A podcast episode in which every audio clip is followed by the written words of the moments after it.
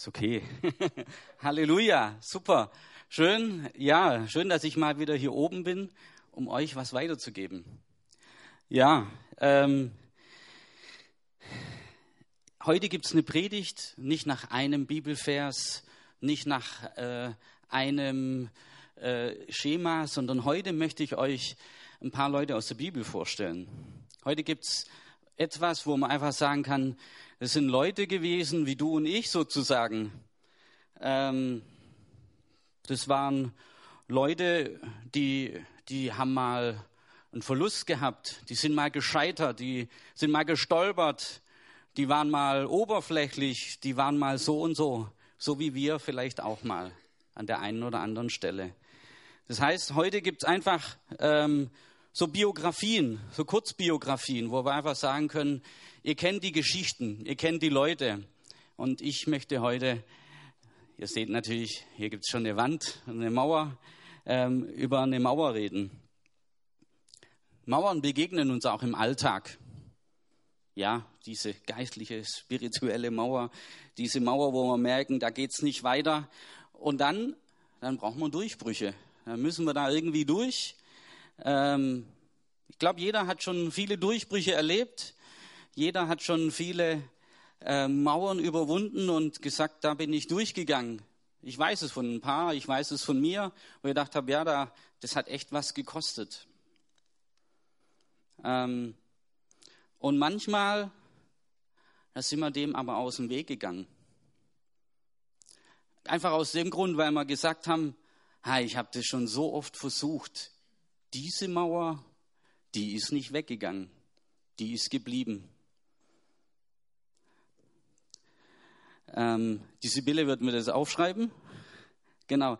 Ganz, es gibt so Situationen, warum du das nicht, äh, warum du um die Mauer außen rum gehst oder davor stehen bleibst, ist, weil du schon zu oft probiert hast.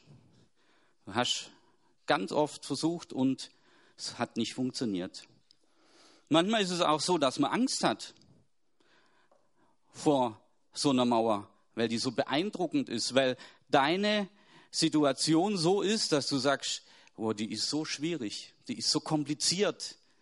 Oder die Fallhöhe ist so enorm. Wenn ich da was falsch mache, dann, dann tut's richtig weh. Vielleicht mir, vielleicht tut's auch anderen weh. Oder dann gibt's manchmal so Mauern, wo wir gesagt haben, naja, andere haben das auch schon versucht. Und die sind auch gescheitert. Die haben's nicht, die haben die Mauer nicht überwunden. Die sind nicht durchgebrochen. Die sind auch gescheitert. Es gibt so Leute, die beobachten, wann nicht zu welcher Sorte Mensch du gehörst, ob du immer mit dem Kopf durch die Wand gehst und guckst, ob die anderen folgen, oder ob du eine Reihe dahinter bist und guckst, ob der sich einen blutigen Kopf holt. Ähm, und dann hast du gesehen, da hat es nicht funktioniert. Manchmal ist man aber einfach gar nicht in der Lage, vielleicht so eine Mauer zu überwinden aus ganz verschiedenen und unterschiedlichen Gründen. Und man sagt, mir geht's gerade nicht gut. Ich habe die Power nicht. Ich habe die Kapazität nicht. Ich habe die Zeit nicht. Ich habe die Geduld nicht. Ich habe das Geld nicht. Also vieles nicht. Ne? Wo man einfach sagt, nee, so eine Mauer, so eine Mauer, wo in deinem Leben steht, wo du nicht vorbeikommst. Ähm, ich sehe mich gerade nicht in der Lage, da zu kämpfen. Und genau jetzt kommen wir an die Stelle, dass viele Personen in der Bibel genauso auch vor einer Mauer standen.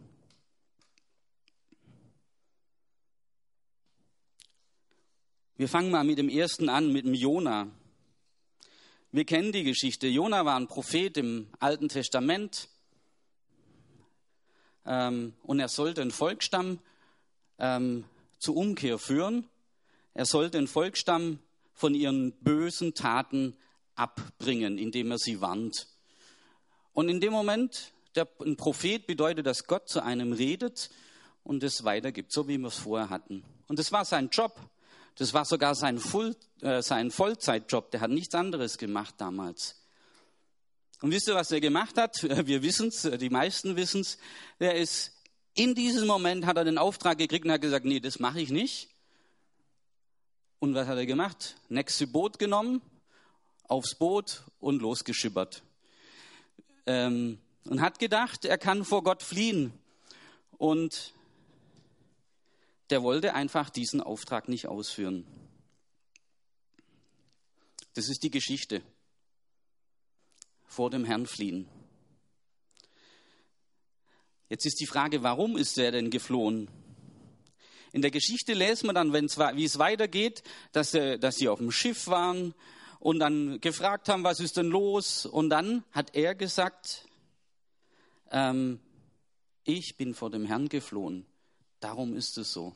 Darum sind wir in Seenot. Darum, ja, darum ist es gerade so. Ähm, und dann, nachdem er den, äh, von dem, äh, mit dem Schiff, äh, mit dem, in den, dann haben sie ihn rausgeschmissen, dann kam er in den Fisch rein, ähm, dann hat der Fisch ihn ausgespuckt und dann hat er gesagt, okay, ich mache den Job. Aber er hat darüber gehadert, dass Gott gnädig war. Weil Gott hat Ninive dann verschont und die haben Gnade erfahren und es war ihm auch nicht recht. Und jetzt die Frage, was können wir denn da davon lernen?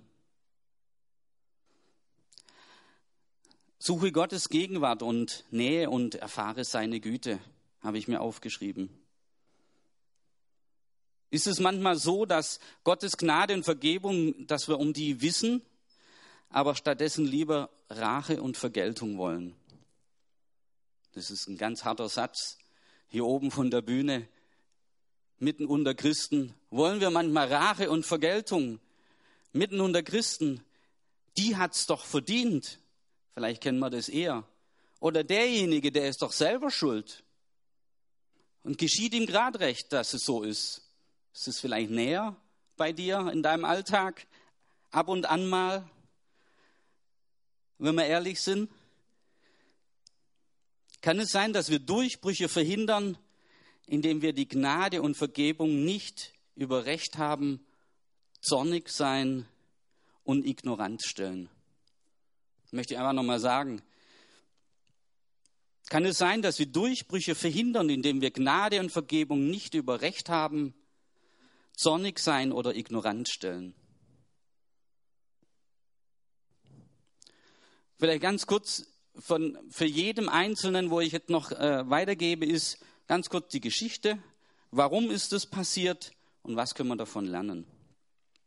Und ich habe euch, und ganz zum Schluss kommt immer ein Bibelvers, wo ihr gedacht habt, der passt. Und hier habe ich noch einen Bibelvers, in 1. Petrus 4, Vers 8 steht, vor allem aber lasst nicht nach, einander zu lieben, denn die Liebe sieht über viele Fehler hinweg. Ich glaube, das ist ein Vers, der geht so richtig gut rein. Wisst ihr was? Der tut mir auf der Seite gut, wenn ich mal was falsch gemacht habe oder wenn ich falsch gelegen bin. Und wenn meine Frau dann Liebe hat zu mir, die, genau, die dann drüber wegsieht, einfach, weil sie mich mag, weil sie mich liebt und sagt, okay, das war so. Und wisst ihr was? Das entspannt unheimlich. Oder? Ist es so? Gerade wenn man mal was nicht falsch gemacht hat, gerade wenn man mal so stoffelig vor so einer Mauer stand und sonnig war, gerade wenn man mal ignorant war. Deswegen einfach nimm diesen Vers mit und lasst ihn einfach in eurem Alltag rein, dass die Liebe einfach da ist und dass ihr die weitergeben könnt. Und dass ihr sagen könnt, es ist okay. Passiert. Heißt nicht, dass wir natürlich Dinge, die falsch sind, das wissen wir alle, auch natürlich ändern muss. Ja? Also das bedeutet es nicht. Dann kommt natürlich die, kann natürlich, weiß man natürlich, was man falsch gemacht hat und man sollte daran arbeiten. Aber das ist heute nicht das Thema. Ich habe einen zweiten, eine zweite Person mitgebracht, die, die sehr beeindruckend ist. Das ist der Mose. Mose hatte den Auftrag, das Volk Gottes aus Israel, aus dieser Gefangenschaft herauszuführen. Und was war? Da war eine richtig tolle Begegnung. Gott ist gekommen, der hat sich was überlegt. Der war in einem brennenden Dornbusch. Feuer, der Busch ist nicht verbrannt, Da kam eine Stimme raus, da war richtig Action. Wenn man sich das mal so vorstellt, was es für eine Situation war, da hat Gott richtig Pam Pam gemacht. Und dann sagt Mose, hm, nee, geht nicht. Wer bin ich schon? Also ich, ich, ich zähle mal auf, was er gesagt hat. Das ist echt interessant. Wer bin ich schon? Und welchen Gott soll ich denn vertreten? Welchen Gott soll ich denn überhaupt ankündigen? Und was ist, wenn die Leute mir nicht glauben? ähm, ich bin kein guter Redner. Ähm, und das sind echt, äh, das sind Fragen, wo er da so rausgegeben hat, obwohl da ein richtiges Wunder vor ihm passiert ist. Muss man sich einfach mal so im Kopf haben. Aber wisst ihr, was gut ist? Gott hat alle Fragen beantwortet. Der hat alle Zweifel, ist er da begegnet. Ähm, und wisst ihr, in der Konsequenz ist es dann so gewesen, dass Mose dann gesagt hat, okay, dann mache ich's. Und dann hat er dieses Volk herausgeführt. Gott hat bestimmt einen Plan B gehabt und auch einen Plan C, ganz sicher. Aber, aber der Mose, der war, er wollte den Mose haben.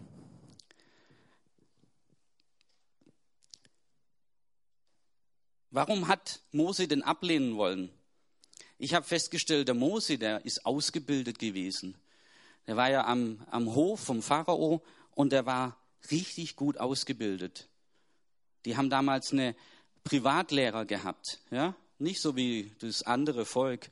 Der wurde ausgebildet und wurde ausgebildet zu planen, organisieren und zu denken wie ein König, wie ein Pharao, wie ein Gott. Ja, so da wurde er ausgebildet. Und wisst ihr was? Ich glaube, wo Gott gesagt hat, hey, geh hin, für das Volk Israel raus, da hat ihm das einfach gefehlt. Ja, wie machen wir denn das jetzt? Wie geht's denn jetzt wirklich? Wo sind denn die Details? Wo sind die Next Steps? Wo ist denn die Ausrüstung? Ich glaube, der hat ganz viele Fragen gehabt. Und wisst ihr was? Ganz oft ist es bei, merke ich dann so, ähm, wenn so Fragen da sind, dann fehlt das Vertrauen. Da hat was gefehlt, dass er sagt, naja, ich kann meinem Gott vertrauen. Das funktioniert gar nicht. Und wisst ihr was, warum er noch abgelehnt hat? weil es schiefgelaufen ist. Es ist schon mal schiefgelaufen. Der hat nämlich viele Jahre vorher, bevor er da auch, auch fliehen musste, da hat er einen Mord begangen. Einfach weil er zornig und aufbrausend war und Gerechtigkeit wollte. Der wollte dem Volk Israel helfen und das Erste, was er gemacht hat, ist einen umzubringen. Der hat sich selber gekannt. Er hat gedacht, oh, ich nicht. Und er hatte auch auf jeden Fall Angst.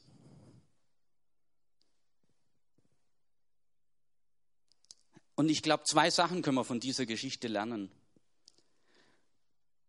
Mose gab dem Auftrag eine Chance, indem er Zweifel, Fragen und Bedenken Gott gegenüber geäußert hat. Das ist nämlich auch was.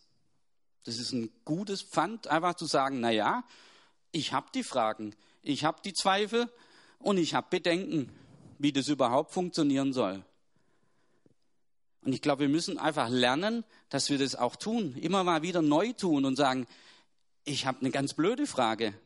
Und wie wir alle wissen, dieser saloppe Spruch, es gibt keine blöden Fragen. Ne?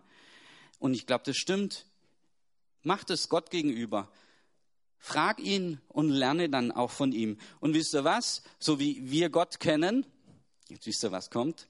Gott hat eine Antwort. Und Gott hat einen Plan. Und Gott hat Ressourcen die wir jetzt, jetzt uns gar nicht vorstellen können. Gott hat richtig viel Möglichkeiten.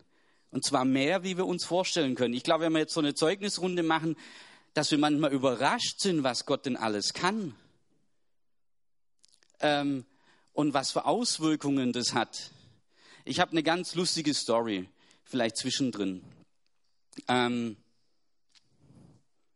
was Gott für Auswirkungen hat, wo, wo ich denke, ah, das ist Wahnsinn. Also ich, bei mir im Geschäft ist es immer so, wenn ich, oder vielleicht ich bin Geschäftsführer und dann müssen wir manchmal Dinge kalkulieren und Angebote schreiben und mit Kunden verhandeln. Bestenfalls kriegt man dann einen Auftrag. Dann hat man äh, da dabei Bereichsleiter, die, die einem zuarbeiten und die einem da helfen und auch, ich helfe denen manchmal auch natürlich. Und ganz zum Schluss ist es immer so, dann muss man meistens es irgendwo online hochladen oder eine E-Mail abschicken oder manchmal gibt es auch noch Kunden, wo wir das ausdrucken. Selten, aber. Und dann mache ich das immer so und dann lege ich immer die Hand auf, entweder auf den Bildschirm oder aufs Papier oder wo auch immer und dann segne ich das. Ähm, und das wissen die Mitarbeiter, ja. Die, die kriegen das mit und das ist halt mein Ding, ja. Und dann gibt's auf, also es sind immer die wichtigen Aufträge, die landen bei mir und die, wo nicht ganz so wichtig sind, die dürfen die Bereichsleiter selber machen. so, also sorry für die lange Story, aber die. also. Ähm, eine Bereichsleiterin hat was kalkuliert und fertig gemacht, hat gesagt, Herr Grau, gucken Sie nochmal drüber. Ich gucke nochmal drüber, sagt, ist okay. Und dann laufe ich weg und dann sagt sie, na ja, aber ich soll das noch ähm, absegnen. Da stehe ich da, sage ich, ich habe doch gesagt, das ist okay. Sie können das machen. Naja, Sie machen doch da immer sowas. Das will ich auch. Und äh, es war in der Stelle, wo, an der, wo das Großraumbüro ist, die anderen haben dazugehört. Und ich fand es einfach nur an der Stelle, deswegen bringe ich es an der Stelle, dass Gott so groß ist und so Möglichkeiten hat. Der hat die Person, wir haben schon ein paar Gespräche gehabt, die will nichts von Gott wissen. Aber im Kopf hat es irgendwo Klick gemacht, dass das was Gutes und was Wichtiges ist, dass man solche Dinge segnet, dass man solche Dinge mit einer gewissen Art und Weise einfach sagt, naja, das will ich Gott anvertrauen, dass er das macht. Ähm, und das fand ich so toll, dass er, dass der Heilige Geist hat an dieser Person gearbeitet. Er hat sie verändert, obwohl man sich das so nicht vorstellen kann. Genau. Also ich, Gott ist so groß. Ähm, was können wir davon lernen? Und da habe ich einen, noch einen tollen Bibelvers, Philipper 4, Vers 6. In letzter Zeit haben wir immer mal wieder Philipper 4, der ist auch so gigantisch. Macht euch keine Sorgen. Ihr dürft in jeder Lage zu Gott beten. Sagt ihm, was euch fehlt und dankt ihm. Ganz schlicht und einfach, aber auch so genial. Wir dürfen in jeder Lage zu Gott kommen. David, die Geschichte, wir kennen die Geschichte. David war nach dem ersten König Saul der König, der nächste folgende König über Israel. Bis dahin hat er ganz viele besondere Situationen erlebt mit Gott. Ganz bekannt David und Goliath, bevor er noch König war. Er ist ein erfolgreicher König, gewinnt viele Schlachten. Er ist ein König, wo ganz nah bei Gott ist, ganz viele Psalmen bis dahin schon geschrieben hat, bis zu der Situation. Ähm, und dann passiert dieses eine. Wir wissen, was kommt. Er sieht die Bathseba. Dann sagt er, die will ich haben, lässt sie zu sich bringen, schläft mit ihr und sie kriegt ein Kind oder wird schwanger erstmal natürlich.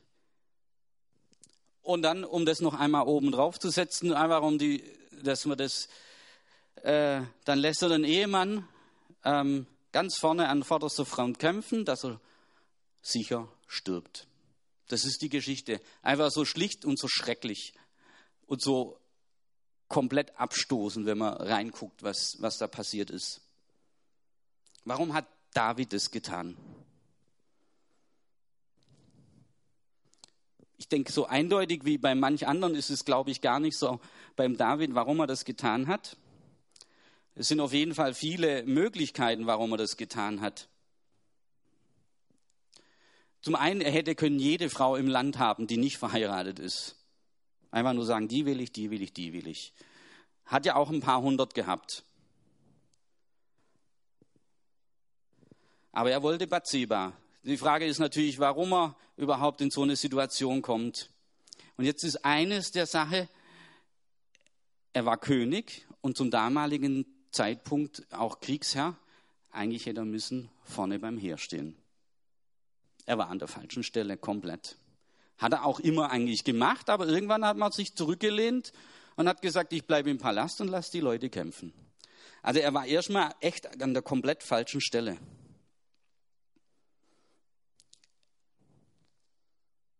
Und er hätte sollen auch nicht gucken. Das wissen wir auch. Die Frage wissen wir auch, warum die Bathseba natürlich da, wie auch immer, posiert hat. Also da gibt es ja viele Ausführungen. Auf das will ich aber gar nicht eingehen. Aber die Frage ist, was können wir davon lernen, von dieser schnellen Geschichte, wo ich jetzt gerade erzählt habe? David erliegt der Versuchung, die auf ihn wahrscheinlich irgendwie zugeschneidert war, die ihn auch irgendwie in die Situation gebracht hat, wo er gar nicht mehr anders konnte. Und dann danach hat er noch, noch mal einen oben drauf gesetzt und ihren Ehemann ja umgebracht. Der war da einfach in einer Linie, der konnte da nicht mehr raus. Oder er ist da nicht mehr rausgekommen, so. Er hätte vielleicht schon rauskommen können, aber wir wissen selber, wenn manchmal, wenn man auf dem falschen Weg ist, weiß kennt ihr das? Dann machst du einfach weiter. Kennt es jemand?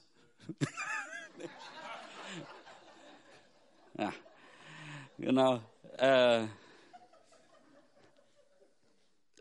genau. Aber was ist? Er musste mit der Konsequenz leben, das ist das eine. Aber was auch ist, er hat Vergebung erfahren. Ich glaube, das können wir davon lernen. Und das können wir auch annehmen, wenn das so ist. Manchmal hat er, er hat einen Bock gebaut und er musste mit der Konsequenz leben, dieses Kind, das ist gestorben. Und er musste damit leben, ähm, dass er einen Mord begangen hat. Ähm, nachher ist da ein Segen raus geworden, das wissen wir ähm, aus, aus, dieser, aus dieser Beziehung. Ähm, aber der Anfang war ultra schlecht, aber die Vergebung kam danach. Manchmal stehen wir vor einem Scherbenhaufen und das ist so. Den können wir vielleicht gar nicht ändern. Und, und es kann auch sein, dass Gott einfach sagt, das ist dann auch so. Muss man vielleicht auch manchmal sagen. Gott räumt vieles auf die Seite und Gott hilft uns und Gott steht uns bei. Aber es gibt Situationen, wo wir mit dem leben müssen, äh, was wir getan haben. Können wir gern mal drüber reden, wenn du anderer Meinung bist. Ähm, dann komm auf mich zu. Was können wir noch davon lernen? Wusste David von seiner Schwäche? Also diese Schwäche mit Frauen, wusste er davon? Und die zweite Frage, wussten andere von dieser Schwäche und haben ihm da nicht geholfen? Hatte er einen Freund? Ja. Hatte er Berater? Ja. Hat ihm jemand gesagt, du hast da ein, ein riesendickes Problem? Wissen wir nicht, aber wahrscheinlich nicht. Und wenn, dann nicht so deutlich. Was ich auch noch sagen möchte, was können wir davon lernen? Wenn du jemanden siehst, der da in seinem Leben einen Punkt hat, wo er eine Schwäche hat, dann sag ihm das in Weisheit, in Liebe, gut vorbereitet, ähm, mit dem Heiligen Geist, aber sag's ihm. Ich glaube, wir brauchen das. Wir brauchen, wir wissen das alle.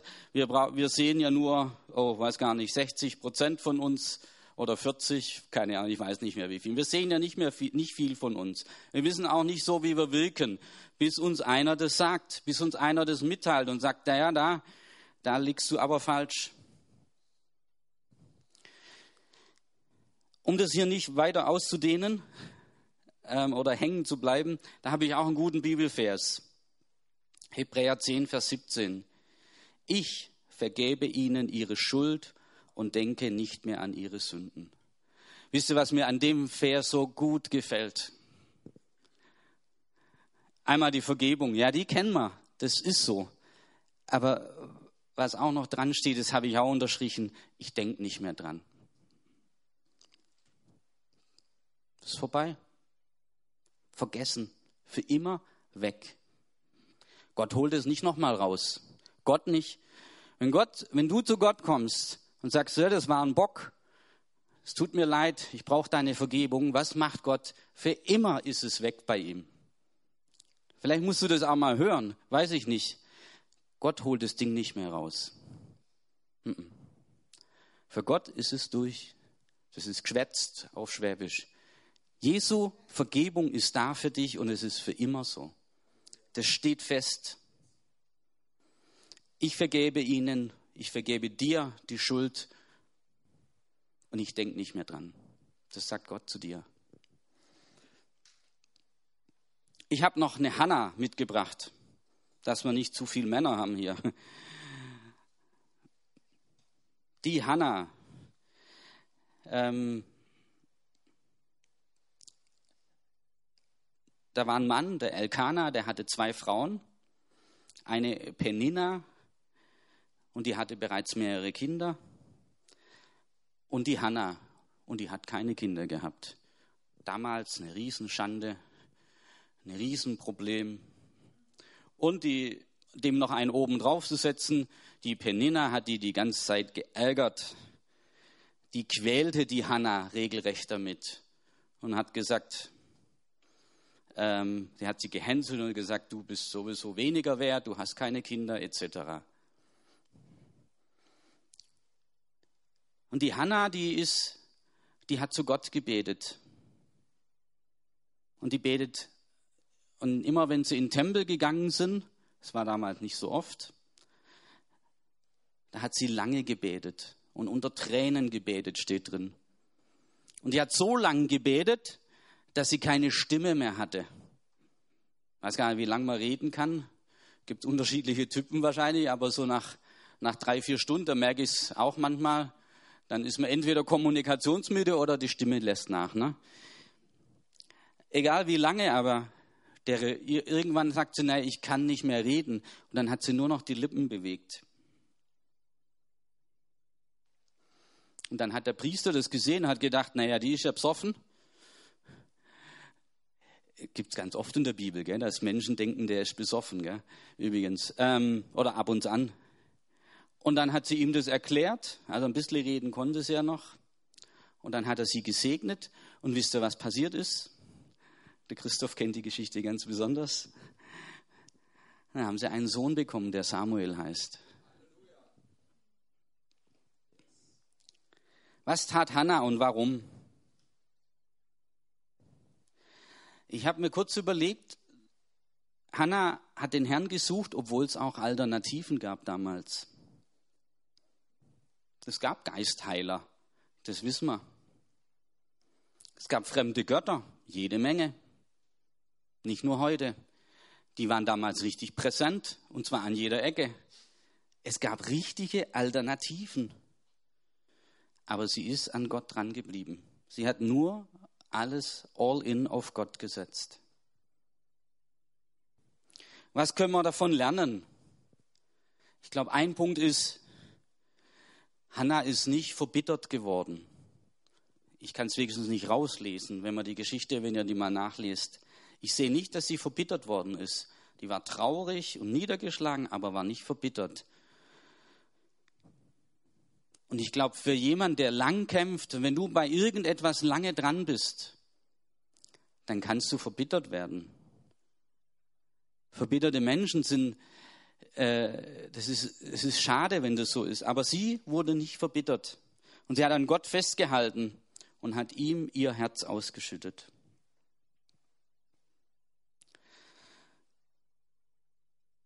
Matthäus 28, 11, Vers 28, kommt her, kommt alle her zu mir, die ihr euch abmüht und unter eurer Last leidet, ich werde euch Ruhe geben. Das ist ein Gottes Angebot an uns. Heute Morgen auch für dich. Vielleicht hast du eine Last, vielleicht hast du schon länger eine Last. Vielleicht sagst du, ja, das ist echt wie eine Mauer. Die ist leider nicht so groß geraten, aber könnte größer sein.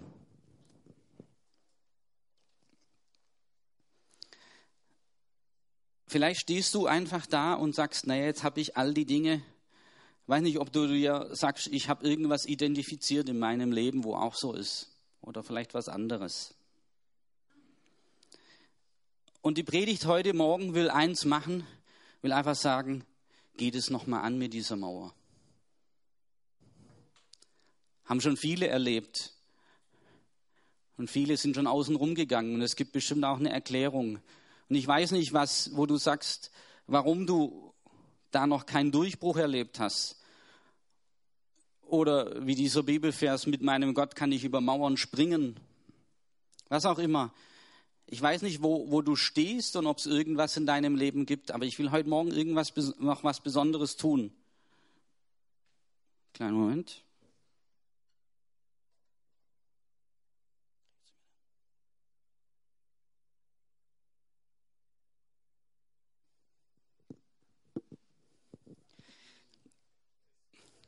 Ist von meinem Papa. Der ist schon alt. Ist auch noch ein richtig gutes Ding, der zieht.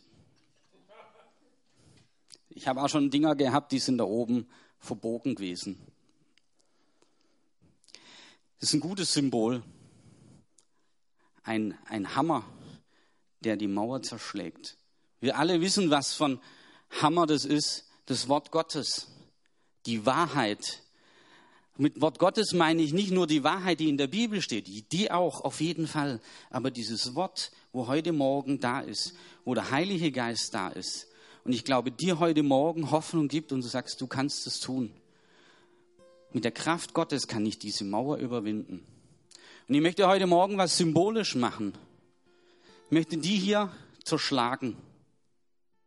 Und ich möchte, dass du dein Problem, deine Mauer, dein Hindernis, deine Schwierigkeit und all das, was du da hast, einfach mal daran heftest, gedanklich. Ich möchte eine kurze Zeit geben, wo du einfach sagst, vielleicht auch diesen Mut brauchst, du sagst, ich hänge das daran. Wisst ihr, ich kenne diese Art von Predigten auch. Ich ich sitze ja meistens auf eurer Seite sozusagen, ja. Ich kenne die auch. Und dann manchmal muss man da so sagen, mache ich das oder mache ich es nicht? Hänge ich das daran? Gehe ich das an? Das geht mir doch genauso. Manchmal mache ich das nicht. Und warum nicht? Wird es überhaupt klappen? Funktioniert es? Gehe ich außen rum? Oder was ist am Montag? Dann mache ich es doch wieder, bin ich wieder blöd dran. Ich kenne das. Ich will euch heute Morgen trotzdem motivieren, dass wir alle zusammen heute Morgen was anders machen, dass wir dieses Ding, wo bei dir im Leben steht, zerschlagen.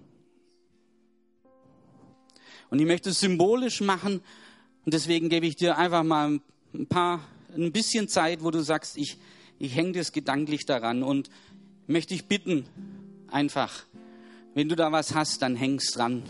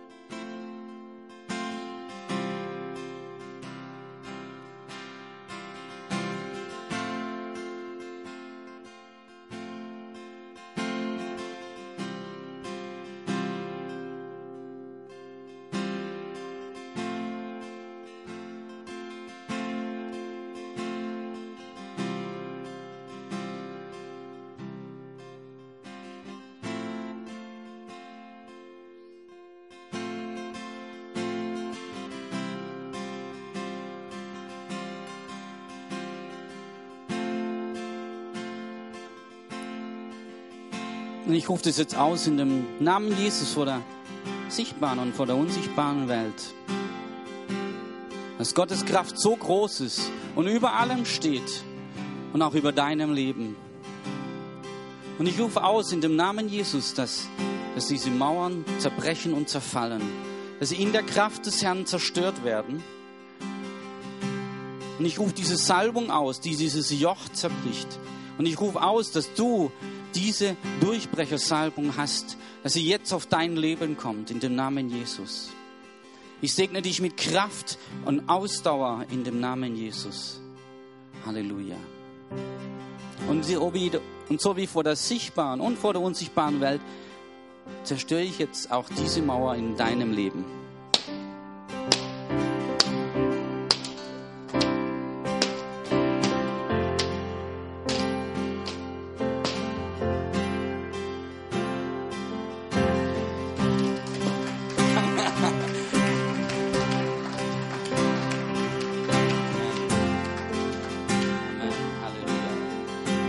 Lass uns das Lied singen.